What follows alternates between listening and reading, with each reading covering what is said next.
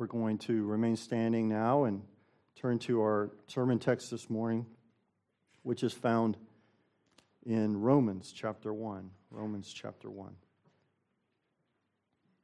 Before we do, let's ask God's blessing on the reading and preaching of His Word.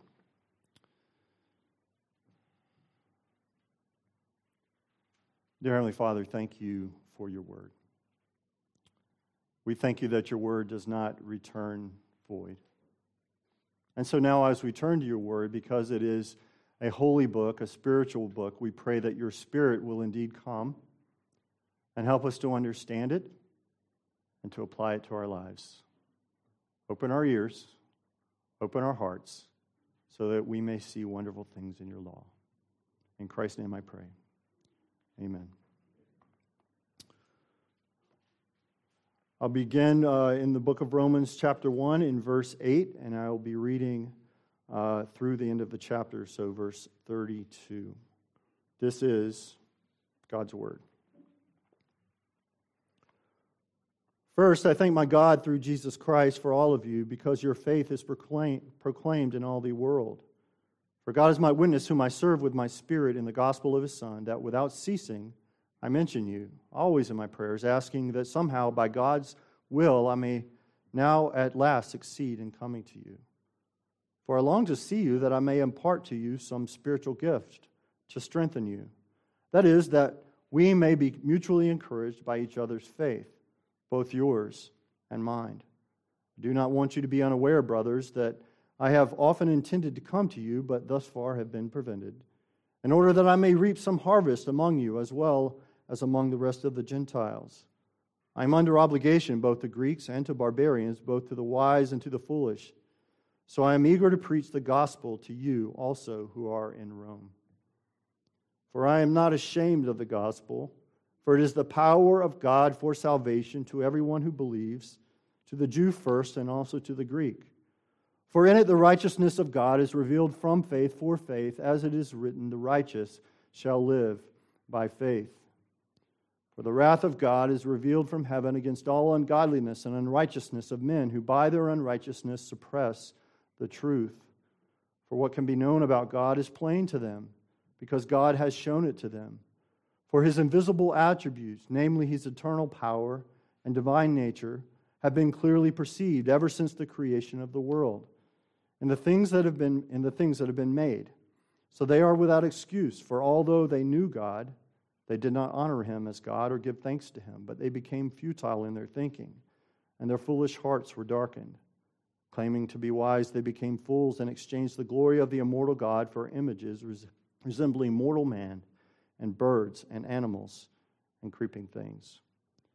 Therefore, God gave them up in the lusts of their hearts to impurity, to the dishonoring of their bodies among themselves, because they exchanged the truth about God for a lie and worshiped and served the creature rather than the Creator, who is for, blessed forever. Amen. For this reason, God gave them up to dishonorable passions. For their women exchanged natural relations to, for those that are contrary to nature and the men likewise gave up natural relations with women and were consumed with passion for one another, men committing shameless acts with men and receiving in themselves the due penalty for their error. And since they did not see fit to acknowledge God, God gave them up to a debased mind to do what ought not to be done. They were filled with all manner of unrighteousness, evil, covetousness, malice. They are full of envy, murder, strife, deceit, maliciousness. They are gossips, slanderers, haters of God, insolent, haughty, boastful, inventors of evil, disobedient to parents, foolish, faithless, heartless, ruthless. Though they know God's righteous decree, they who practice such things deserve to die. They not only do them, but give approval to those who practice them. Thus far, the reading of God's holy word, and may God add his blessing to the reading of his word. Thanks be to God. Please be seated. Well, I need to acknowledge my wife saving me a moment ago. I'm trying to get used to uh, having glasses and uh, uh, readers all at once, and so this is my first experience trying to navigate that while leading worship. So thank you for your patience and thanks to Sarah, not only for playing today, but for uh, sort of rescuing me there. I hope that uh, everyone had a wonderful Thanksgiving day with family and friends, and that you recovered from the tryptophan coma brought on by overindulging in turkey. By the way, it's really not the turkey, it's the carbs and the heavy gravy that brings on those late afternoon, Thanksgiving afternoon naps, as much as that gobble bird.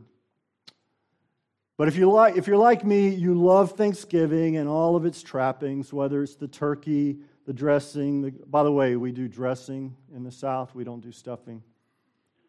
Dressing, cranberry sauce, pumpkin pie, or football. The seemingly endless selection of football games.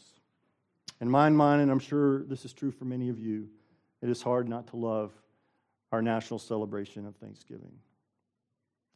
But the reason I love Thanksgiving has more to do with the fact that in some ways there can be no more Christian holiday than a day set aside for giving thanks. Of course, we as Reformed Christians know that we have 52 Lord's Days per year to, in order to give thanks. But it is nice, I think, to have a national holiday dedicated to Thanksgiving. When President Lincoln officially established the fourth Thursday in November as the federally recognized day of Thanksgiving, he said, Let us establish that day as a day of thanksgiving and praise to our beneficent Father who dwelleth in the heavens. It actually sounds explicitly Christian, doesn't it? Now, it's probably no surprise to anyone here that we will be focusing on Thanksgiving just three days after this national holiday. Here at Cross Creek, Creek, we are beginning our focus on Advent and Christmas next week. And Pastor Michael, being on vacation, I certainly didn't want to step on his toes as he finishes out his study of the book of Titus. So it seemed natural as the guest preacher on this day to focus on Thanksgiving. That's probably, again, not a surprise to anyone. But what may be a surprise is our sermon text for a Thanksgiving emphasis. Throughout the scriptures, we see time and time again explicit calls to give thanks and explicit examples of God's people providing thanks, such as the ones we read earlier in the service. So, why Romans chapter 1? Why choose a text that is normally associated with the sinful plight of man and the power of the gospel rather than one of the Psalms or even Paul's letter to the Philippians, which has a lot to say about rejoicing and giving thanks? Well, in some ways, this text is as much about the importance of gratitude as it is about human depravity or the sinfulness of sin or the corrupting influence of idolatry and paganism on culture. It is my contention today that all of, all of the, uh, out of all of the texts in the Bible that we could approach, reminding us of the necessity of gratitude, this perhaps is one of the most important. So let's talk about that this day, a day just three days removed from a national holiday, acknowledging the importance of giving thanks. First, let's look at verses 8 through 15. What is going on in this part of the introductory chapter of the book of Romans? Well, simply put, Paul, as he often does in his letters, gives thanks, gives thanks to the triune God for a gospel witness in the city to which he is writing. He even goes as far as saying that uh, your, that is, Roman Christians, that your faith is proclaimed in all the world. Now, that may seem like hyperbole to us because the entire world had not at this time in history heard the, of the gospel. And in general, and in general, in general, and in, certainly in the church at Rome, not everyone had been evangelized, and the entire world had not been evangelized. But Paul is not being hyperbolic. He's stating the fact that because the gospel of Jesus Christ had taken hold in Rome and a robust and growing church had been established there, the capital of the Roman Empire, because of this, the Christian faith was being proclaimed throughout the known world. Remember, by this time in history, in the history of the early church, Paul and the other apostles had traveled throughout the Mediterranean basin, now Europe, and significant parts of the Middle East and Western Asia, preaching the gospel and planting churches. And Rome was the capital of what was, at that point in history, the greatest empire the world had ever seen. So, in the sense that the gospel was being proclaimed to all the known world, the faith of these Roman Christians was indeed being heard in all the world. And that's important to acknowledge and understand as we talk about the subject of Thanksgiving today. As we look at the statement from the Apostle Paul under the inspiration of the Holy Spirit, as, as he did, we should, number one, begin our thanksgiving with the triune God. And number two, our thanksgiving should often, if not nearly always, be focused on the gospel and the spread of the gospel. Not just in our own hearts, not just in our families and communities, but throughout the world.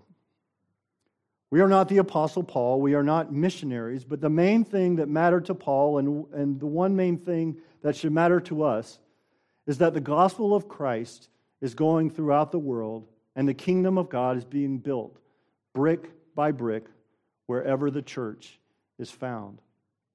And so we give thanks. Yes, for our daily bread. We give thanks, yes, for food, clothing, shelter, family, the Dallas Cowboys, if that's your thing. Yes, we give thanks for all these good things, but mainly, as with Paul, as with Jesus, we should take the eternal view and give glory to God that men, women, boys, and girls throughout the earth are hearing the gospel and responding in faith. If the hope of mankind, if the hope for all the world is the gospel of Jesus Christ, then all of us should give thanks to God that indeed the gospel is going forward. And God is building a church against which even the gates of hell will not prevail. We should praise and express gratitude to our God that He is building this church and kingdom by the preaching of the gospel of Jesus Christ. So, really, kind of a point of application of this text right out of the gate is that we should be thankful for the gospel. But let's go a little further and see why verses 16 and 17 of Romans chapter 1. And this is the thesis, if you will, the theme of the entire book of Romans in just two verses. Paul tells us that the gospel reveals the righteousness of God and has power to save to the uttermost anyone who calls upon Christ in faith. It is the power of God unto salvation to all who believe. That's verse 16. Here we see that the gospel of Jesus Christ has inherent power power to change the heart from a position of enmity or hatred toward God to a position of love and friendship with God. The gospel contains the power to remove the stain of guilt on all people everywhere because of what Christ has done for sinners, both Jew and Gentile. The gospel of Jesus Christ has power. And Paul was not ashamed of that, nor should we be. We don't have to apologize for believing in the Word of God. We must not be ashamed that in the Word of God are found the words of life. We should love and cherish, cherish both the written and the living Word, that is Jesus, because, because it is through the gospel of the living Word, as contained in the written Word, that changes men, women, boys and girls, into adopted children of the Creator of the universe. That is at least part of the reason that the gospel is good news. The gospel is good news. The good news that God saves sinners, yes. But also, the good news is that, contained in the preaching of the good news, the gospel has inherent power to save us. We cannot save ourselves. The salvation of individual sinners happens when the Word and Spirit combine to regenerate our hearts so that we will love and truly follow the triune God. For this we celebrate. For this we give thanks to God through Christ. For this we rejoice in God, our Savior. Because apart from the power of the gospel, we would be as miserable and doomed as, as Paul described, as those Paul describes in verses 18 through 32 of this passage. What we see in this section of Scripture is a picture of the sinfulness of sin, the utter despair of fallen humanity, but also a clue as to the antidote to this despair in light of what Paul says in verses 16 and 17 and the inherent power of the gospel to change our hearts. Paul catalogs in verses 18 through 32 the tragic result when men created in God's image reject his authority and fail to give thanks. He mentions ingratitude in verse 21. But before he gets there, he reminds us that this, this downward spiral of sin and judgment, is a revelation in itself of God's wrath. Just as the gospel reveals God's righteousness in the person and work of Jesus, so God's judgment on sinful man is a revelation of his wrath. You know, we don't really like to focus on God's wrath these days, do we? Certainly not on Thanksgiving Day or Thanksgiving weekend. We don't like to talk about God's wrath even in the church. It's, it's not fun. It's not happy and clappy. It's not puppy dogs and butterflies. We resist the emphasis on God's wrath in the scriptures, but it's impossible to avoid in these verses. Despite the glory and awesomeness of the revelation of Christ in the gospel, God's wrath is also shown and poured out on all men who, Paul says, are suppressing their knowledge of God because of their sin. This is the flip side, if you will, of God's revelation of righteousness in Christ his revelation of wrath against the only creatures in his image. And it's not pretty. It's actually quite horrible to read about, isn't it? This wrath results in mankind's foolishness, idolatry, and slide into self destruction. The sin is so bad and the revelation of God's wrath is so profound that actions that are plainly unnatural are seen as natural by sinful people. And the lusts and passions of these idolatrous people take over their collective lives. Their minds become debased such that not only is sexual perversion the result, but covetousness, malice, strife, deceit, maliciousness. And as if that weren't enough, these sinful people are also slanderers, haters of God, insolent, haughty, boastful, inventors of evil, disobedient to parents. Verse 30. They are foolish, faithless, heartless, and ruthless. Verse 31. And finally, Paul tells us that the human race is so far gone that they not only do these horrible, evil things, but they give approval to others who do the same. It's not a flattering picture of where humanity stands in view of their rebellion against their Creator. And many of us are familiar with this catalog of sins. After all, we're Calvinists. we believe in total depravity. And this is one of the key passages that demonstrates in spades this important doctrine of the Christian faith. Mankind is completely and utterly lost. And this passage establishes this doctrine of depravity. But I think we often sometimes lose sight of what the proximate cause of this downward spiral of sinful behavior is. The ultimate cause is the, the fallenness of the human heart. We are sinners, and we sin because we are sinners. But what is the proximate cause? The thing that happens, or in this case, that doesn't happen, that results in this destructive and tragic downward spiral of mankind being the recipient of God's wrath and judgment.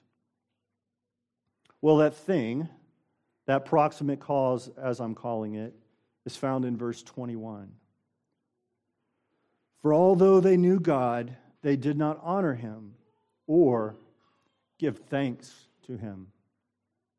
That is, they, that is, sinful humanity, did not honor or give thanks to the triune Creator God. This, this is the reason. Not the ultimate reason, but the proximate reason that Paul gives for the descent into madness that is sinful humanity. They did not honor God they did not give thanks to him. This is the reason I think that this text is a window into the absolute necessity of gratitude. Perhaps the ultimate Thanksgiving scripture text. We need to be reminded that a heart without uh, honor and not brimming over with gratitude toward our Creator is a heart that is headed for destruction. And verse 21 reminds us of this. 19th century preacher Henry Ward Beecher said, The unthankful heart discovers no mercies, but the thankful heart will find in every hour some heavenly blessings. Without gratitude to our Creator, there can be no mercy. Without truly understanding that God is the giver of all good things and giving Him thanks, we are in danger of being given over to God's wrath rather than to His righteousness. A friend of mine recently said, Thankfulness is the very DNA of the regenerate heart. And that rang true to me, especially because I've been examining and thinking about this passage in preparation for this sermon. But you see, it's easy for us to read this passage and see in it the depravity of mankind, to clearly see that the sinful heart is a moral mess that hates God, His laws, and is condemned for such hate and immorality. This is true. We can see it in our culture, which has forgotten, which has gotten further and further over the past few decades from any semblance of a Christian worldview. And so we see political corruption, crimes against humanity, gender shifting, profaning of marriage, rampant addiction, not just to substances, but to sex and screens and sports, anything to take our minds off the fact that there is a God and that He is sovereign and that God does and should have authority over us. It's easy to read Paul's catalog of sins in Romans chapter 1 and see that downward spiral of destruction and become puffed up and say, Look, those pagan God haters are horribly evil, and they are destroying our society and our culture just as they were destroying first century Rome by their rebellion. It would be easy to see Romans 1, verses 18 through 32 simply as a mirror that shows us what becomes of those who reject God and his authority and fail to give him thanks. It is true enough that the moral decline we see in our own country and in our communities are pictured in these 14 verses. But we also need to be careful. Because if we read verses 18 through 32 and fail to recognize verse 8 and then verses 16 and 17 that come before, we could easily fail, fall into the trap of thinking we are morally superior to our pagan neighbors. We see our unbelieving neighbor mowing his lawn on Sunday morning while we're on our way to church, and we judge him for violating the Sabbath, all while yelling at the kids because they weren't dressed and ready for church in a timely manner. There's this temptation to forget the maxim there but for the grace of God go I. Because you see, apart from the mercy and regenerating power of the Holy Spirit, all of us, and I do mean all of us, would be just as aptly described by those 14 verses. We would be the God haters. We would be idolaters. We would be the murderers and sexually perverse. But God, in His mercy, takes sinners like us and changes our hearts that we can see the folly of unbelief, the folly of atheism and idolatry, the folly, of not bowing our knee to the creator of the universe. This is the power of the gospel. It changes us, it makes us willing and ready to obey our triune God. Remember, going back to those first few verses, first, Paul is thankful for the spread of the gospel in verse 8. Then he is thankful for the power of the gospel in verses 16 and 17. Why? Because it, that is the gospel, has power to save. It has power to change our hearts. It has power to turn us from God haters to God followers. It has power to make us thankful, truly thankful. You see, apart from the saving power of the gospel, we are inclined, actually destined, to not honor our Creator and to not give Him thanks. But the gospel, when it is believed by faith through the converting work of the Spirit, makes us people who not only love God, but honor Him and give thanks to Him. And this is all because of His mercy. Not because we are smart enough to know that worshiping an idol of wood is foolish not because we are clever enough to figure out that giving into our passions is self destructive. Not because we are better than our unbelieving friends, family, and neighbors. but precisely because God, in His mercy, has shown us our sin and our need for a Savior and transferred us into the kingdom of His Son. A kingdom that will never be shaken and will ultimately result in all praise, honor, and glory going to the triune God. G.K. Chesterton said, quote, Our grounds for gratitude are really far greater than our powers for being grateful. What is he saying? Our grounds for gratitude are really far greater than our powers for being grateful. Well, you see, our powers for being grateful do not exist apart from the saving power of the gospel of Jesus Christ. Why? Because without God's mercy, we will always find a way to think ourselves more than God. Bart Simpson, the cartoon character, famously prayed over a meal once Dear God, we paid, we paid for all this stuff, so, so thanks for nothing. A blasphemous prayer, of course. But this is who we are apart from grace. Loving ourselves and looking therefore, uh, therefore looking to our own interests more than the interest of our neighbor and our God and giving him thanks. We need the converting power of the gospel to even be truly thankful. We need the converting power of the gospel in order to show the kind of thankfulness that results in true praise and glory to the sovereign God of creation. So, we as Christians should take heed of our own lack of gratitude and give thanks again and again and again and again for the gospel of Jesus Christ. For it is the gospel which save us, saves us from the destruction that would result from our natural tendency not to honor God nor give him thanks. I recently watched a video of a testimony of a novelist and political commentator named Andrew Klavan. Many of you know who he is. He has a fascinating story. Having gone from being a, an atheistic, far left, secular Jew to now an evangelical Anglican Christian and a leading spokesperson for Christian worldview thinking in our corrupt culture. One of the interesting things about Andrew Klavan's testimony is at the point he was converted, he didn't pray a sinner's prayer or walk an aisle or even submit to baptism, at least immediately. He is, as I said, baptized in the Anglican Church.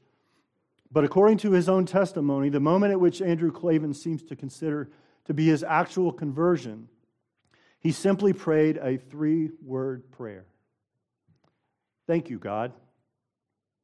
Thank you, God. It was at that moment for Andrew Klavan that everything changed for him.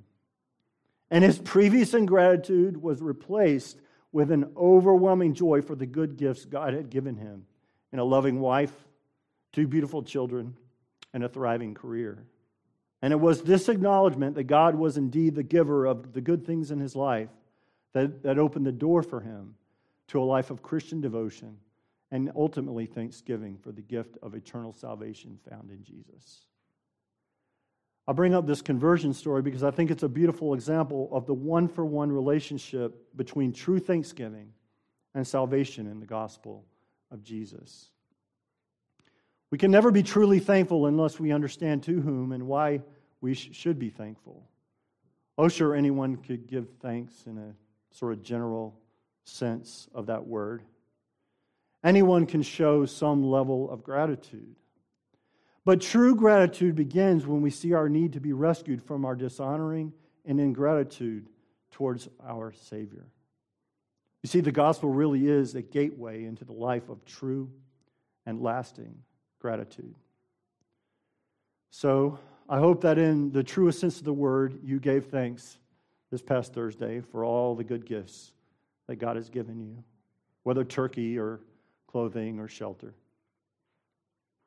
All of us, as followers of Jesus, would do well to be reminded of all the blessings of our Almighty Heavenly Father, not the least of which is the salvation which He provides for, for us in His Son, Jesus. For it is in the gospel of Jesus that we are rescued, not just from eternal destruction, but from the sin of ingratitude, which would ultimately lead to that destruction. If you are a Christian today, but you are lacking in the level of gratitude you know you should have, Go back to the gospel. Go back to your salvation and the gospel of grace. And be grateful that God has rescued you from your sin, your terrible sin against your very Creator. If you're not a believer, today is the day you can find true gratitude in knowing that God has provided a Savior to rescue you from yourself and from your sin. Repent of your dishonor of God and show gratitude that God could love even you, a sinner condemned and unclean. If you do so, he will make you truly thankful for all of his good gifts, starting with the gift of salvation. Today, as we close out a national holiday weekend of Thanksgiving, may we share the sentiment of Charles Haddon Spurgeon, who said, May God deliver us from such a, hate, a state of heart as that, and may we never, in any of these senses, be found among those professors of whom it is said that when they knew, that when they knew God, they glorified him not as God, neither were they thankful. We who know Christ, we who have repented and trusted him for our salvation of our souls, of all people, will be truly grateful. Amen. Let's pray.